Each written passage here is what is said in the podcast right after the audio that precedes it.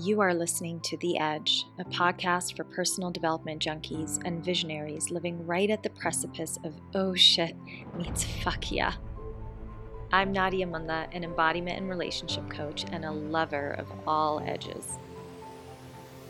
Stick around to listen to raw, unpolished conversations where we explore our personal and collective edges in all their erotic glory.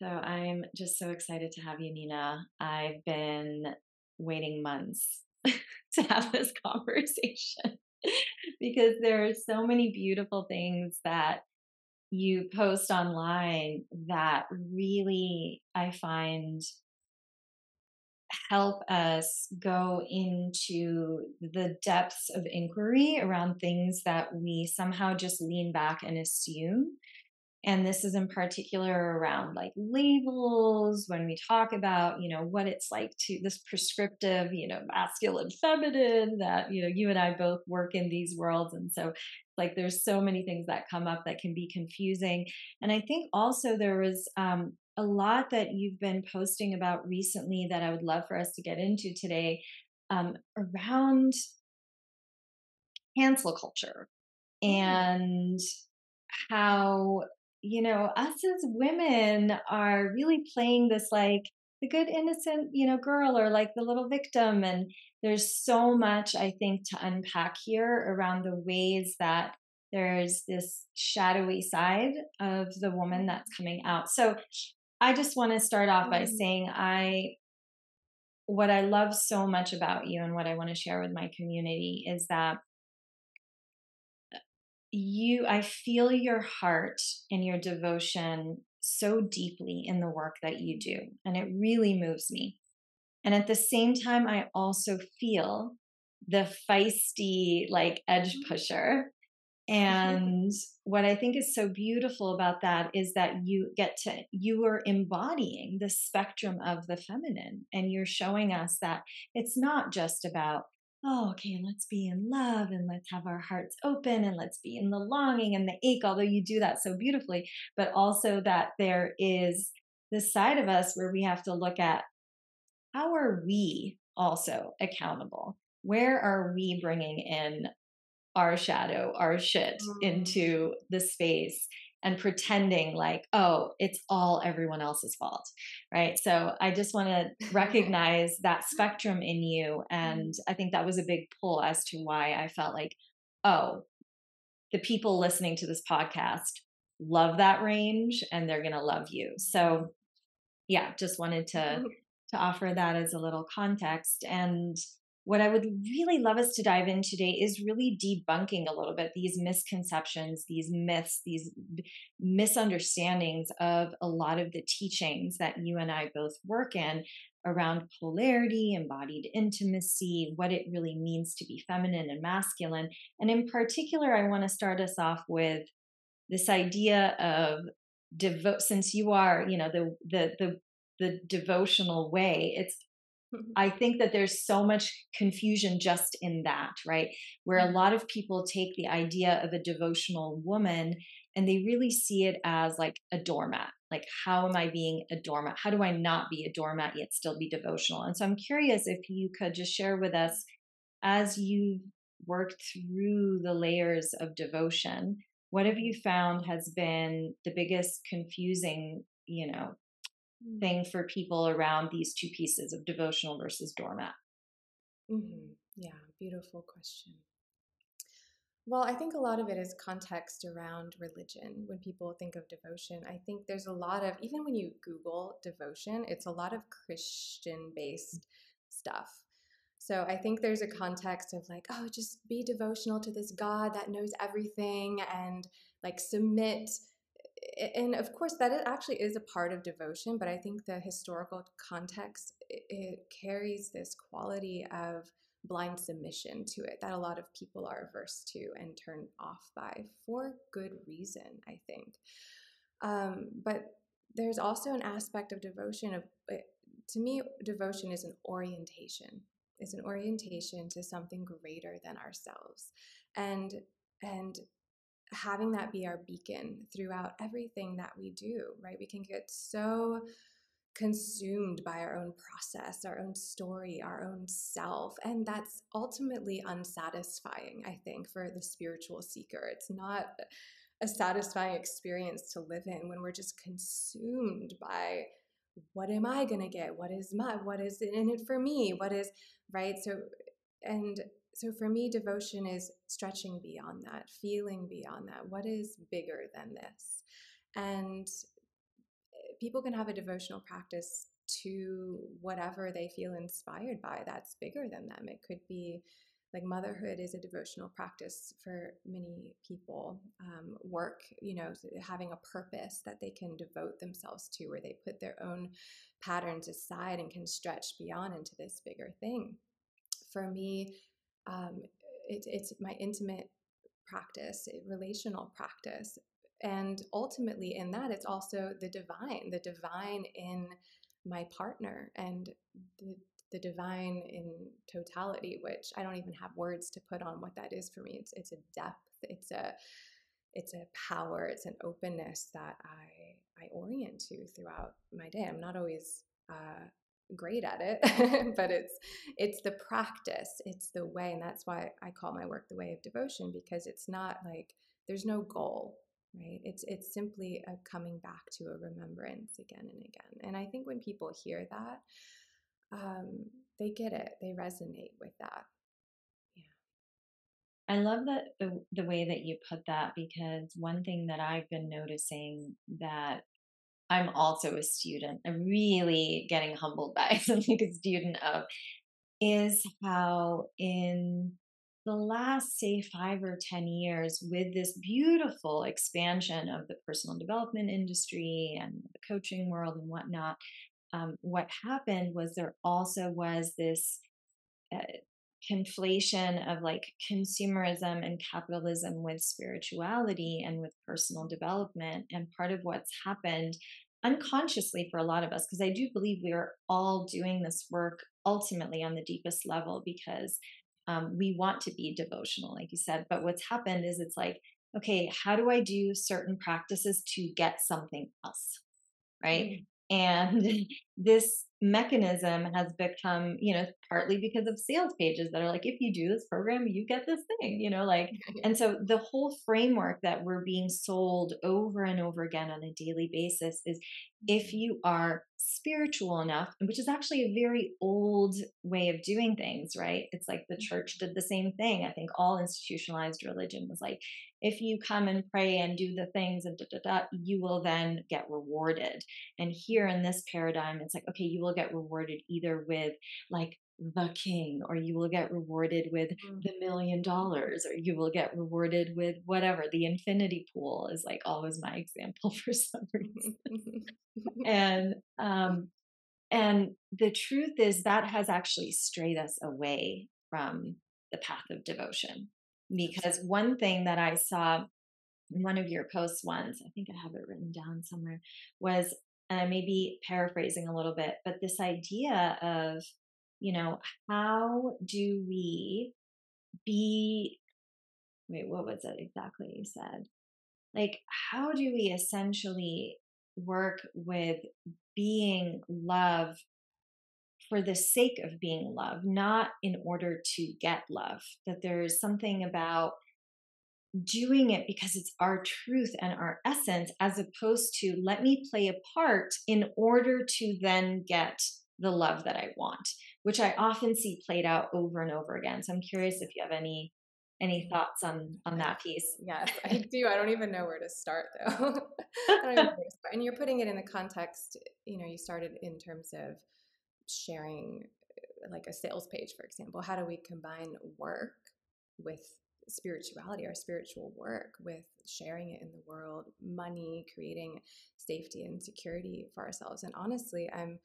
I feel like I've been in the deconstruction process around a lot of that in myself because it it I just I've played the game, I play in it, you know, I understand how like yes, I can play the game and say if you come to this program, you'll get this because that's what get pe- they, people want tangible results. And ultimately, I, I devotion doesn't sell because there is no tangible result. but some people are into that, but it's not going to be your million dollar, you know, like uh, program. Like come dive into the mystery where everything is going to fall apart and we don't know what the fuck is going to happen. And, totally. and that's that's how i feel and i'm you know for me I, I need to stick with that because that's what's true for me right now and maybe there'll come a time where i can be a little better at the sales part but i don't it, it's so confusing because there is the part of me that's online that also wants to survive in this world, that also wants to thrive in the domain of um, just material safety and beauty also. Like I, I enjoy nice fabrics and nice things so there's that urge as well. It's like okay well how do i make this accessible? How do i activate that part in people that wants to join now mm. and, and, then stay rooted in well this this is my service maybe there's this little game we have to play but when people are in the space with me i don't play those games you know and, and i try to transmit a lot of that through the way I, I market like this is we are diving into the mystery and i've experimented with playing with so you want a conscious man. Like here's how here's here's the practice. And a lot of that is true. I mean but ultimately the practice is surrendering into love. That is ultimately the practice. And i think there's a lot of traps in there that i that we go through in this work. When i work with women people come in they're like oh okay. They want the result right? They want that result and i have so much compassion for that. I feel that and i'm like listen part pretty much all of this work is about releasing. It's like I, honoring that you want that and also releasing all attachment to that and relaxing and resting in this moment and the openness uh, of love that you are. And that is the practice. And then just trusting again trusting the mystery and whatever comes through that and that's not easy and i have to face that every day in myself because i want to attach to so many things because i get scared and i get overwhelmed by life and death and change and you know and there's so much that i want to hold on to so i understand how hard the practice is. So ultimately i'm bringing people into my practice like hey this isn't easy and let's let's be here together. Let's stay in this space together. Mm. because yeah that's that's truly all we can do. Yeah, it feels like we're really as a as a collective in our little bubble. Um, I don't know what to call it, the healing world, the industry, but you know, in our little bubble, there's there's this way in which I think a lot of us in the last year or so have taken a step back to look at. I know for me personally, it's been about close to 18 months of like, wait, hold on, pause. This whole every the foundation of all of this is actually not totally correct and we need to and so all of us i think are looking back and going all right we tried it this way and there's this graduation i think from like an infancy or like more of like princess vibes to like actually stepping into we can call her queen priestess whatever you know but just more of a mature version of how we can lead yeah. especially as women in the industry and and that we're like okay we get that we came in on this very particular model and it worked mm-hmm. for a while but now we get to actually go no this is not how it works anymore because on a universal level life has no guarantees ever yeah. and that i know i'm being worked around how do i drop deeper into love, open my heart even more, despite being met with nothing.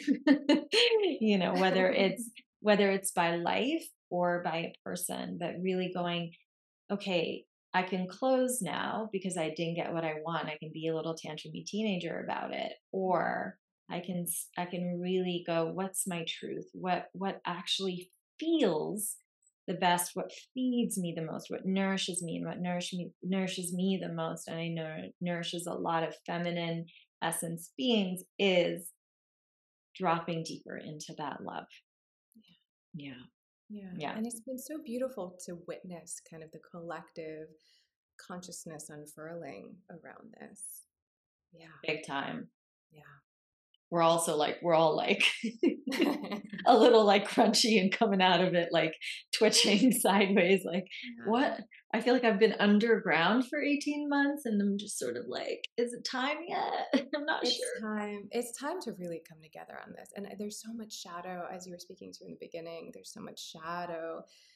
When I think of eh, Instagram and, and kind of the general coaching industry it is i see uh, mostly there's a lot of women and maybe it's just because of the what i'm interested in and the people i follow but there is so much shadow in us as women where we we attack each other and we criticize and i definitely have this shadow in myself but i feel that we're aching so deeply to grow beyond that and i think i have so much compassion for this shadow because it is so rooted in trauma mm-hmm. it's so rooted in ancestral pain women's pain right i've been having this conversation with friends like the only way women in historically up until very recently, had any access to their own power and sovereignty and voice was through emotional manipulation and seduction.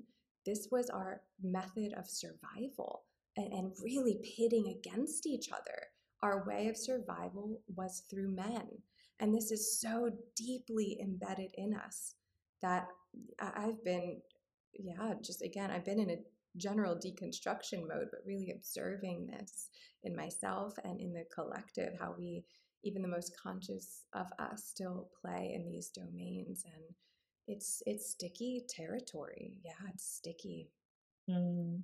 Mm-hmm. Yeah, I have this like audacious dream of bringing together on a panel um, the the people. You know, there's there's like camp cancel all the coaches, and then you know the coaches and like actually have them have a conversation like live like around a virtual table i wish i could bring them in person that would be even better but you know because i think there's a lot of calling out of certain behavior which on some level sometimes is great right? There are things that we are doing that are not ideal that are from our shadow and our trauma. And like you said all we're doing is actually continuing the old paradigm and it's not getting anyone anywhere and it's just creating more hatred and more like ugh, like very pokey energy. And in the meantime you know the guys are off doing their thing so it's not like we're not no one's winning in this process yeah. but I think also what I would love to to to have you speak on a little bit is actually the the relational piece between men and women because one thing I've been seeing and even just a couple of days ago right like Russell Brand there was a whole thing that came out I don't know if you have read the news I just found out like yesterday um, but essentially also he's been accused of a whole bunch of different um, sexual predatory behavior from back in the day um, obviously, we don't have all the information yet. By the time this episode comes out, we probably will.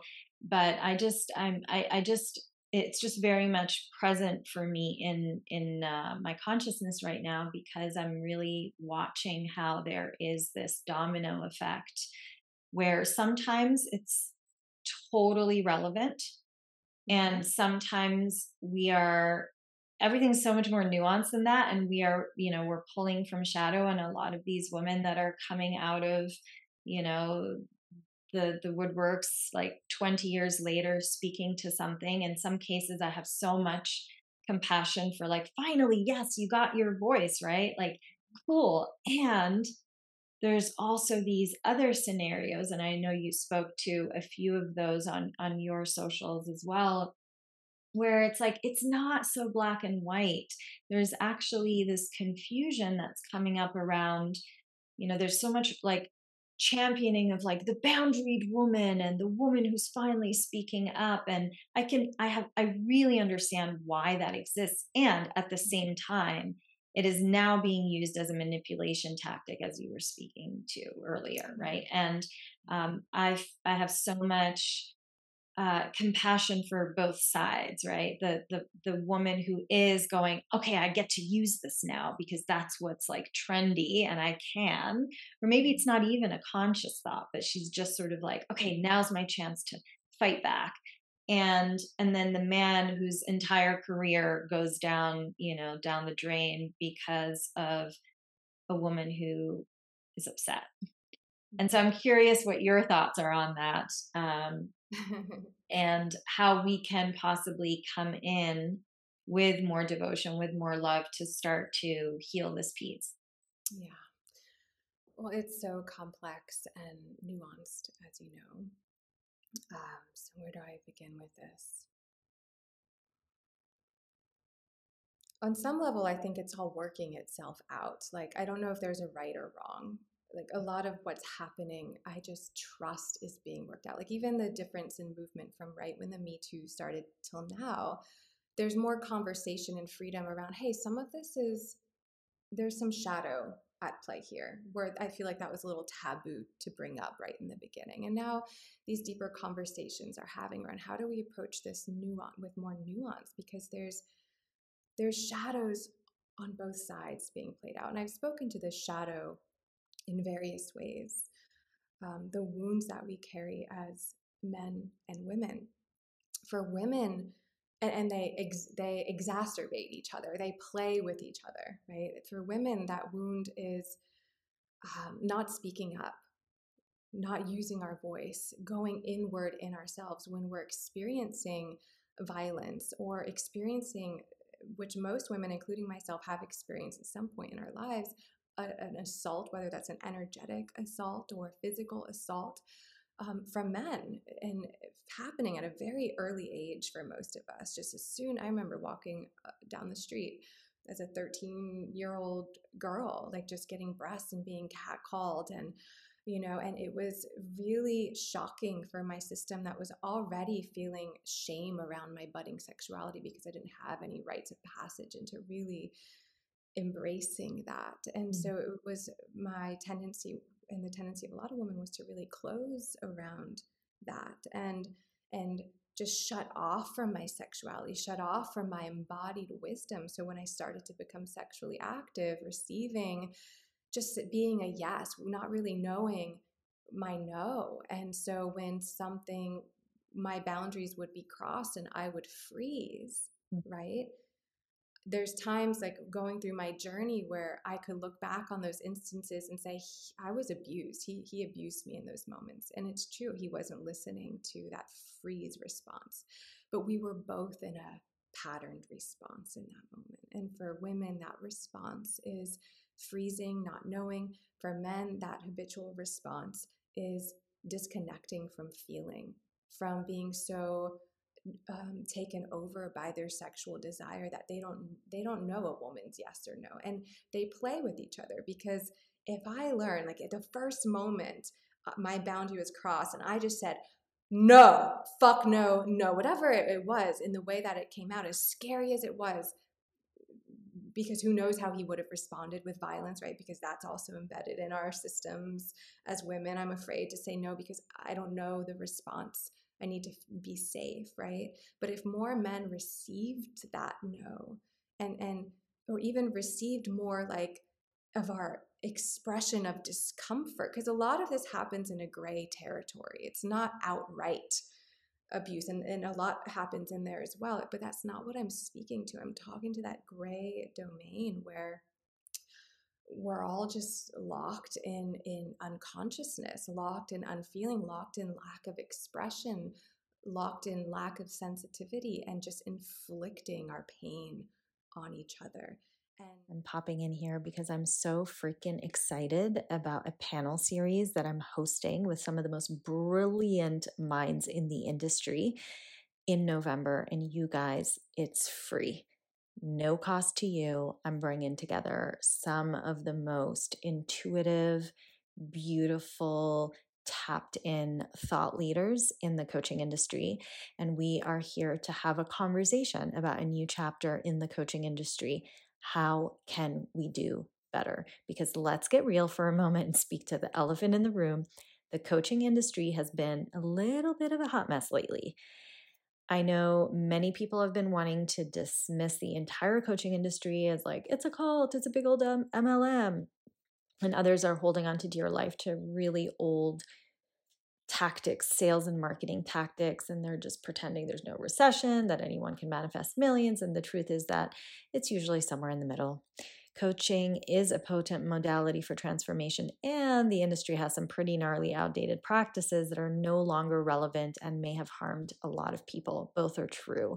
And it's really time that we looked at what's working and what isn't and face the shadowy underbelly and explore new ways in devotion to people like yourself, the people that we want to guide. So tune in as we explore, dive into, and really pull out the threads of important conversations about the new trends in the coaching industry, what we need to let go of, what we need to start to adopt, and how we can mature as an industry in order to truly stand in the embodiment of the next paradigm of leadership. So you can find the link in the show notes, or you can go directly to Nadia Munla dot com forward slash ANC. That's like short for a new chapter. So ANC. There are going to be recordings of everything. So if you cannot make it on the days of the event, go ahead and register anyways. It's totally free for you. And my intention was just to make these conversations as accessible as possible for everyone because I truly believe that this is an incredibly important conversation that needs to be had. And I would love for you to be there. And and so I don't know the right or wrong answer, but I know that my part of my work is to serve women in accessing that no for themselves, accessing their their feeling bodies so that they can speak up and, and they can bring in that fierce feminine that actually men are so hungry for. They're uninitiated in that. And I feel my role, and of course, while men have their own work to do, my unique role, and I, I hope there lots of people are serving men in those ways, which I know they are, is to is to guide women in in that empowerment and to instill in them that empowerment for themselves. Yeah. Yeah. Uh, there there is so much there and I, I appreciate you speaking to the nuanced stance because also i think about the men and i think about well if a lot of men's experience is only a woman who is actually a no but because of her, you know, protection mechanisms is actually continuing to move through the process of intimacy.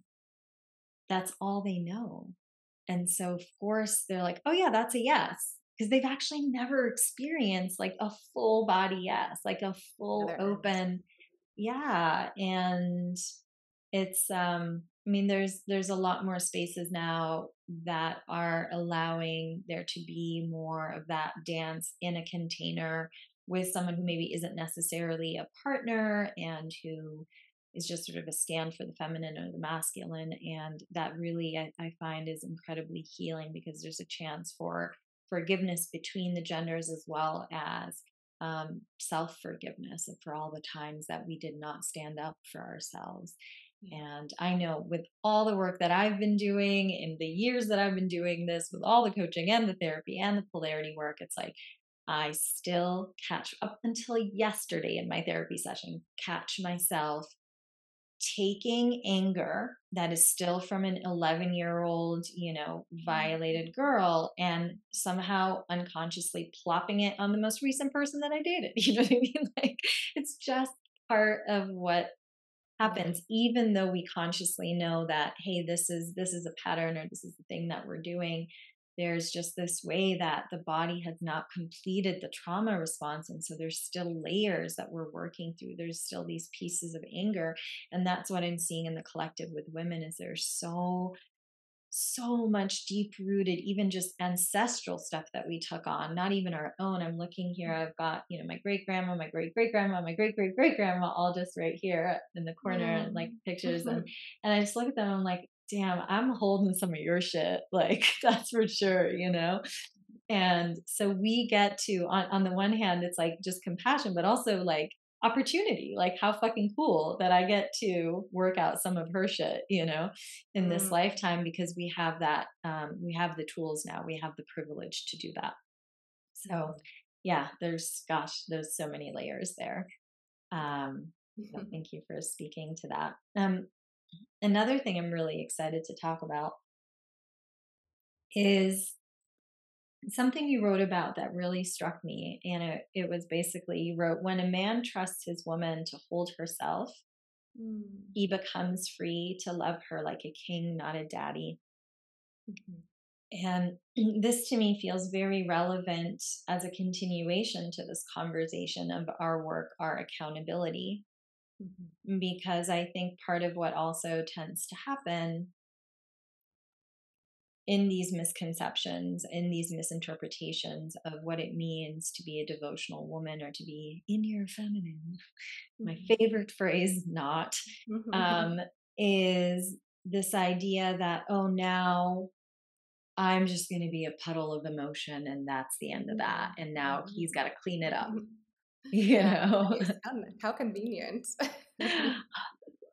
you know, and I want to honor that it's not easy to get to that point where you're a puddle. I get that that in mm-hmm. itself is work for the modern woman. And there's a way in which it completely erases accountability and responsibility for us to hold ourselves and to be in connection with our own inner masculine. So I'd love for you to speak to that a little bit. Mm, it's absolutely necessary. And the story I often like to tell when I'm speaking to these phases of evolution is the story of the Hindu goddess Parvati, because I think she's a beautiful example of this maturation of the mm. feminine. Mm. And I'll, I'll just tell it very brief. And the story, the version I like to tell, I read in Sally Kempton's book, Awakening Shakti. It's such a beautiful book. And Parvati starts as a maiden in the garden, longing for her beloved Shiva, but he doesn't even notice her. He's just he's in lost in his transcendental meditation. So she's, you know, in a distance, just pining over him. And for me, that represents so much the maiden energy. Like, I can't have you. You're over there, and I just, I love you. I adore you, but it's so far. Like, it's just this it's, it's a kind of it's sweet there's a sweetness to it and naivety to it and, and it also has that puddle quality. Yeah. Like i'm just a puddle of longing right? Yeah. And and there's situations at play in this story where the other gods and goddesses want shiva to come down to earth to do some work. He's needed but he's very blissed in his in his transcendental state. So they kind of see this opportunity with Parvati to bring him down to earth because what's more enticing than to engage in this earthly domain than a woman, right? A, a, longing woman.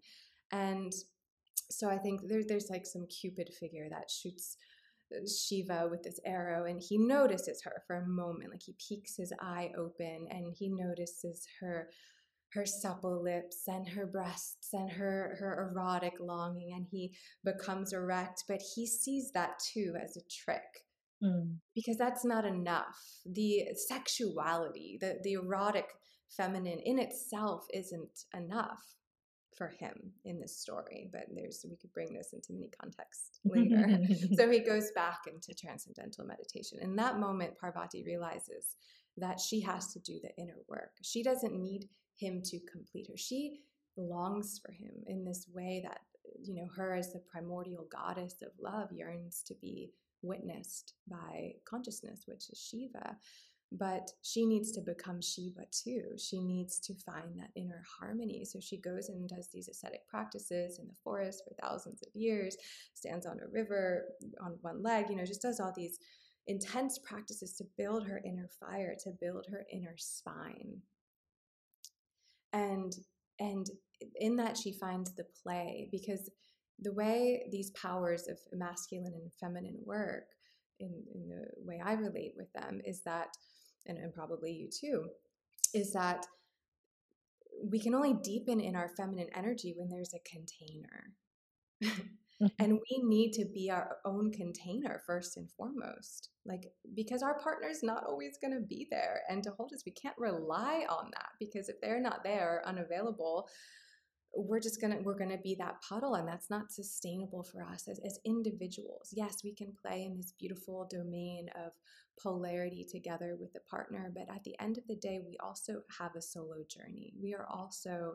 individual beings and need to go on this journey within our own evolution, right? So finding that inner spine, anchoring in our own depth of awareness, touching that that groundless space for our deepest love to unfurl, which is the feminine, right? So Parvati goes on this journey and she comes back into the garden more radiant than she's ever been, just pulsing alive as love with that own inner strength. And Shiva immediately is like, I want you. Like it, he claims her in that moment. And yeah. they, they, they then go into their tantric marriage and their union, which symbolizes so much more. But to me, that that story really conveys um, the journey that we must go through as women in accessing our fullest feminine power. And yes, once you have a partner, you can play on surrendering yeah. that part of yourself. You can let your partner hold that pole of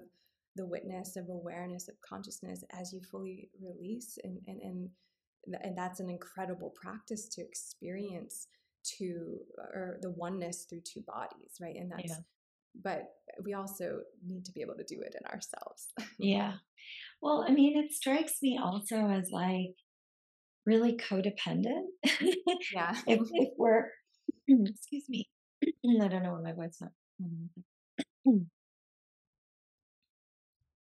Yeah, it really strikes me as codependent when we go, okay, I'm just going to be in this one energy and I need another energy to complete me. I mean, it's like, okay, um, seems like codependency 101.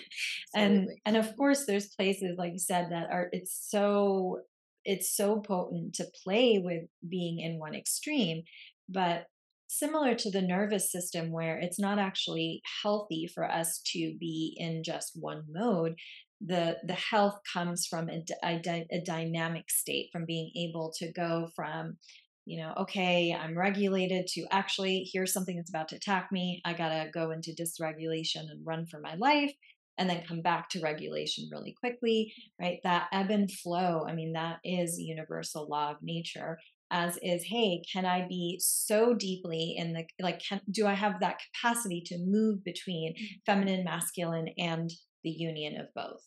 Yes. Like that's health from a polarity Absolutely. standpoint yes. From from many standpoints that's health. Yeah. Yeah. Yeah. Fluidity fluidity mm-hmm. in mind and body. Yeah. I also as you were speaking i was thinking a lot about like this idea you know the yearning the longing the more, more, more. Like I just want more. I always want more. I want more.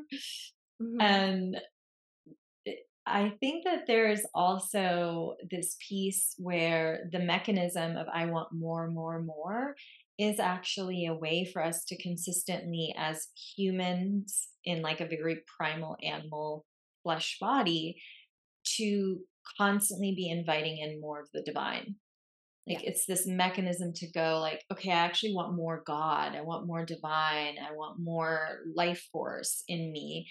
Um, and if that hunger stops, then we're just like a human doing the thing, you know. But like that hunger is actually and then it manifests of course on some level because we're two you know primal beings and procreation is a whole nother mechanism and so there mm-hmm. this like let's come together but the it to me on a spiritual level it is so much more this mechanism of continuing to invite god in. Absolutely. Yearning i am so fascinated by it. I teach about it so much because to me it is the lifeblood of the universe. It's what propels all of creation and evolution is this quality of yearning on so many different levels. I remember my mind being blown when i was learning about embryology and in the way that it was being discussed like there's this force there's this force that's of course the force that guides two lovers together yearning right sexual yearning erotic yearning the force that drives the sperm to the egg mm. the force that multiplies the embryo into a fetus from one cell to two cells, right, to four cells. And then the force that grows us mm-hmm. as a mm-hmm. human, and also the force that grows us, our consciousness, the force that expands us. And in so many mystical traditions, longing is seen as this very sacred thing because it is what connects us to God. It is the force that that if we can surrender to it, leads us to that uh, divine union in fleeting moments, of course. Hmm. because then it's like we reach that experience of total bliss and union, and then the yearning comes in again. How can I push this next layer more, more, more? And that's hmm. such a beautiful thing. And and so much of the practice that I teach is around um, uh, kind of disassembling our our own personal story around what we need, what we want, and just surrendering into the quality and the experience of yearning itself as the greatest devotional practice, as the greatest practice of surrender. I don't know where this is going to lead me. And this ties into what we were speaking about before. I don't know where this is going.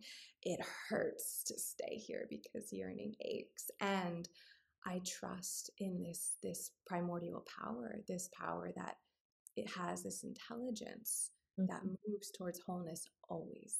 Yeah. And and that's where my devotion comes in because uh, you know of all the things i lose faith in like that is not one i trust in that power of the universe to mm. continually evolve us yeah yeah it's it's such a deep process that we're going through right now and you know one thing that i keep speaking to is i just feel like i keep landing back to we don't know anything we're not going to know. We'll never know. There's nothing guaranteed. Lots of things are not going to be in our preference. And the work, like the place where we do get to like master or cultivate is very much one of how can we be alchemical vessels? How mm-hmm. can we use our body, our breath, our you know our somatic experience and our energetic experience here to actually take what is in front of us which is some oftentimes not our preference and mm-hmm. how do we turn that like literally just bring it into like the cauldron of our you know our bellies and and turn it into something else through breath through movement through orgasm through whatever else we want to do and that is something we can lean on. That's something that we can trust because we go, I know I have the capacity because I've been working on cultivating with taking something and shifting it into something else, we there's a little bit of relaxation that can happen in our bodies that it's not just everything's uncertain and there's nothing I can do and I have no control over anything and essentially it brings back like a level of contraction Mm-hmm. Yeah, I was speaking to this with a client yesterday, and in Buddhism, the term is groundless ground. Oh, yeah.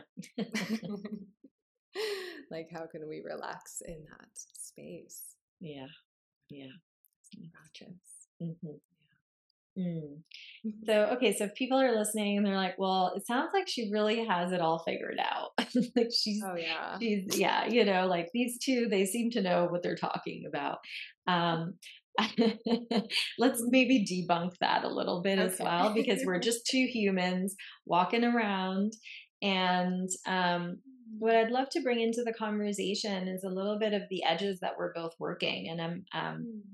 And i'll start with it actually ties into a little bit of what we spoke about earlier i know for me you know where i'm place that i'm edging at is essentially really sinking deeper and deeper into trust of the divine. For me, I. I was born into a war. To me, the world was a dangerous place. You know, add on a whole bunch of other things. And, you know, it was just never like it was me against the world, it was sort of the energy. And so in this phase in my life, I'm very much in this place of I'm turning 42 next month. I have none of the circumstances that my ego would want to have in place at this point. Um, I currently do not have a partner. I have, am not a mother. I'm not sure if I want to be, but I would like that option. Um, the business is completely revamping. Like it's like start. It feels like it's like a little baby lamb again. Mm-hmm. Um, so there's all these pieces that I'm like, wow, that's not at all where I thought I'd be. And the stretch for me, my edge has been very much about how do I have faith and trust and keep my heart open despite the fact that nothing is looking like the way that I want it to? And how do I work with not going into being this spiritual good girl of like, but I did all the things. And so shouldn't I get a reward? Shouldn't I get a husband? And it's like, maybe not. Like maybe that ain't coming, you know? Um, and so that to me has been, I would say, on the deepest level, really humbling to realize how much of that mechanism has been working, has been in my programming of like, oh, if I do it a certain way, I will receive a reward at the end. And really learning to come back to, no, this is a devotional practice I'm doing not for anything mm. except for the practice itself, which is like, I can't say, I have not gotten an A plus in it yet. See how the programming is still there. yeah. So so that's a little bit about what's coming up for me. Mm-hmm. Um and yeah, I'm curious if there's there's an edge that you've been working that you're open to sharing with us. Yeah. Well, I feel threads of what you're sharing, absolutely. And I've mentioned the word deconstruction a few times because that's where I feel I've been in this process for maybe the, the past several months or so. And I, I feel this process has certainly come in spirals throughout my life. It's just like a new version of it.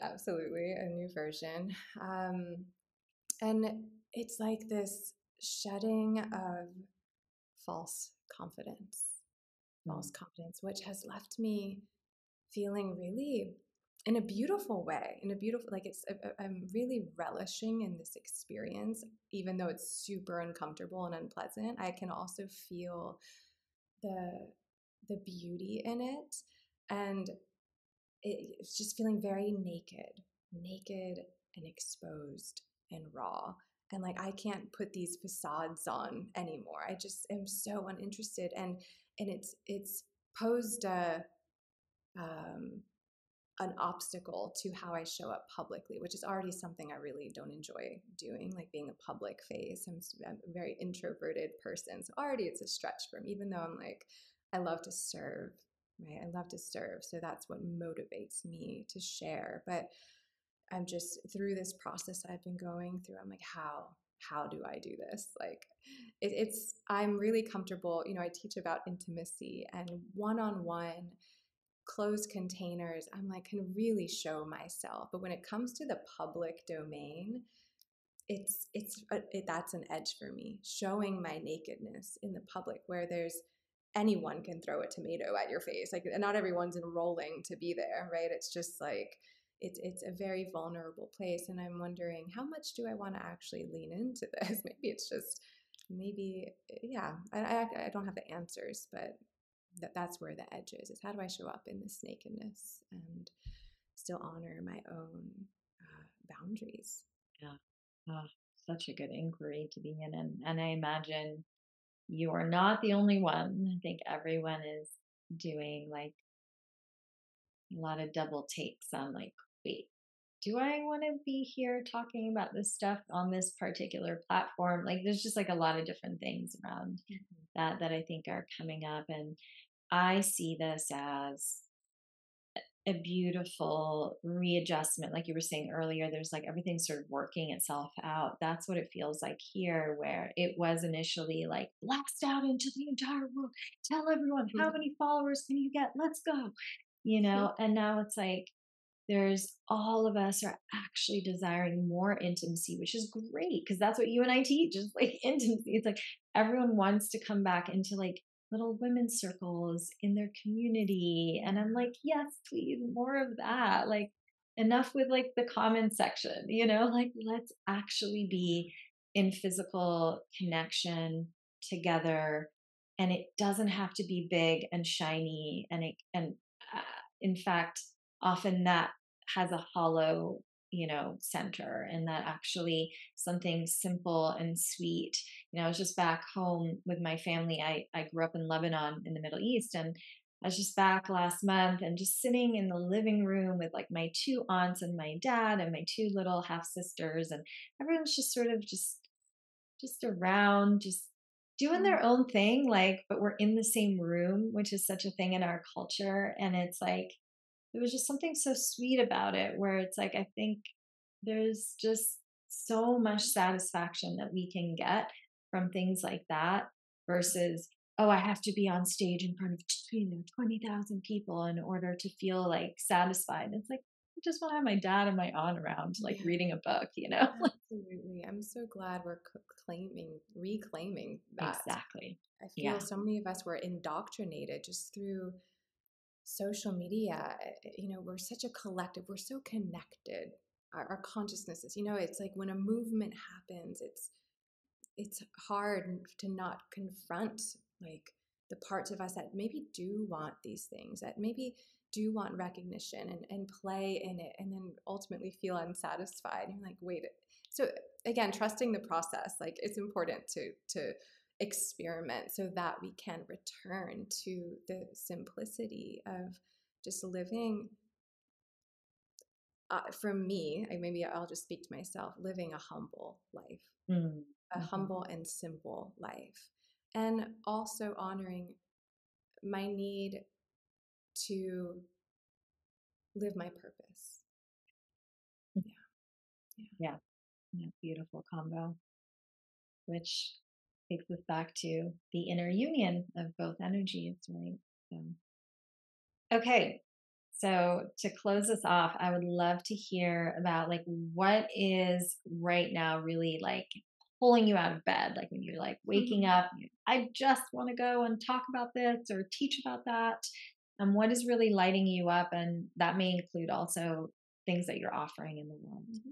yeah thank you for asking so I, I run a group program called ecstatic love. It's an eight week group program for women and i'm about to uh, launch the fifth round of it and it starts on October 25th and it's just it's it's my baby. Like I've had different offerings. I'm like oh that was nice but this one it just keeps getting deeper and deeper every time because it's it everything we've been talking about today we really get into the heart of um, and also do the embodied practice of it so really ecstatic love I think the name says a lot but it's it's uh, a direct experience with the love that we are and guiding us into that and celebrating that in each other as women. So I guide us into a lot of practices um, that deepen our own experience of love. I guide us in practices that deepen our expression, our skillful expression of love, um, whether that's just for ourselves or in our devotional practice and also in intimate relationships. So we do explore a lot of these concepts of yogic intimacy.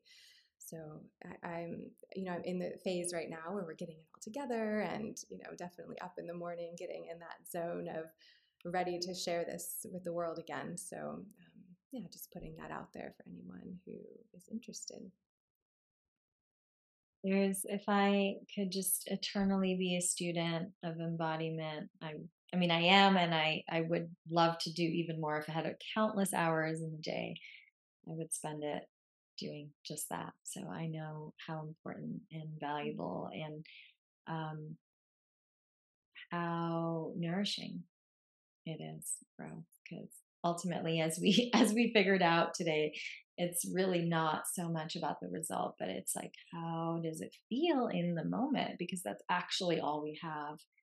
And I find embodiment practices are the easiest way in for me, at least. So. Yeah, beautiful. Thank you so much for sharing and telling a beautiful story. I really enjoyed the story time part and um, and all the different places we went. So yeah, I appreciate you and the work you're doing in the world. It's so so important, and um, yeah, just appreciate your wisdom. Thank you, Nadia. Likewise.